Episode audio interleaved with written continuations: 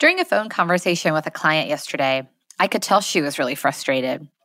So I probed and expressed my support. She ended up talking nonstop for about 15 minutes. And then she said, Whew, I feel so much better. Thank you for listening without judgment. That's exactly what I needed to put that down. It was a simple yet powerful reminder of how important it is to listen.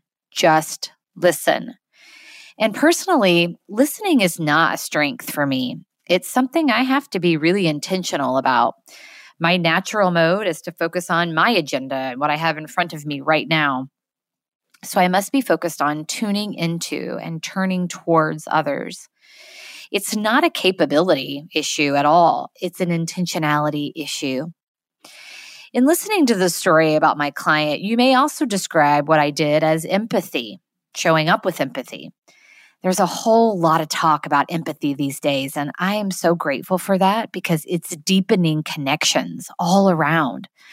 So, today, let's talk about how listening supports empathy because they go hand in hand. Why?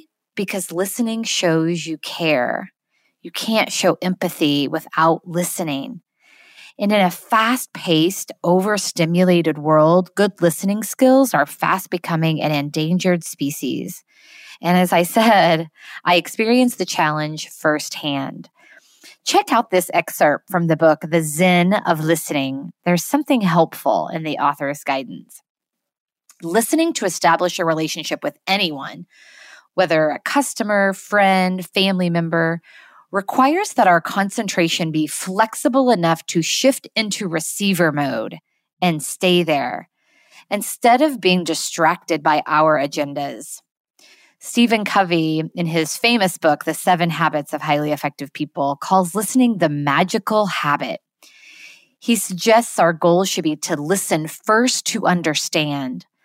A good listener sees himself as the receiver rather than the taker. He must not impose himself on the speaker, but instead let the speaker's words flow in on him. Otherwise, the listener's prejudices and expectations will interfere and cloud the message and intent of the messenger. This is the difference between self serving, egocentric listening and patient, selfless listening. It doesn't take a smart person to sense the difference between someone who listens in order to gain something and the one who listens to build a relationship. Did you notice the bit about listening requiring our concentration be flexible enough to shift into receiver mode? That's a great visual, so helpful for me. I'm receiving. When I'm receiving, my goal is what can I pick up from this individual? And also the reminder about how smart we are. We know the difference between someone who's listening to respond and someone who is truly listening to understand where we are. That's not something that you can fake. So today, adopt the magical habit and lean into your relationships by being intentional about listening just to understand and watch the trust and the relationship deepen. If you want to increase connection with anyone, it's pretty simple. Be in receiver mode.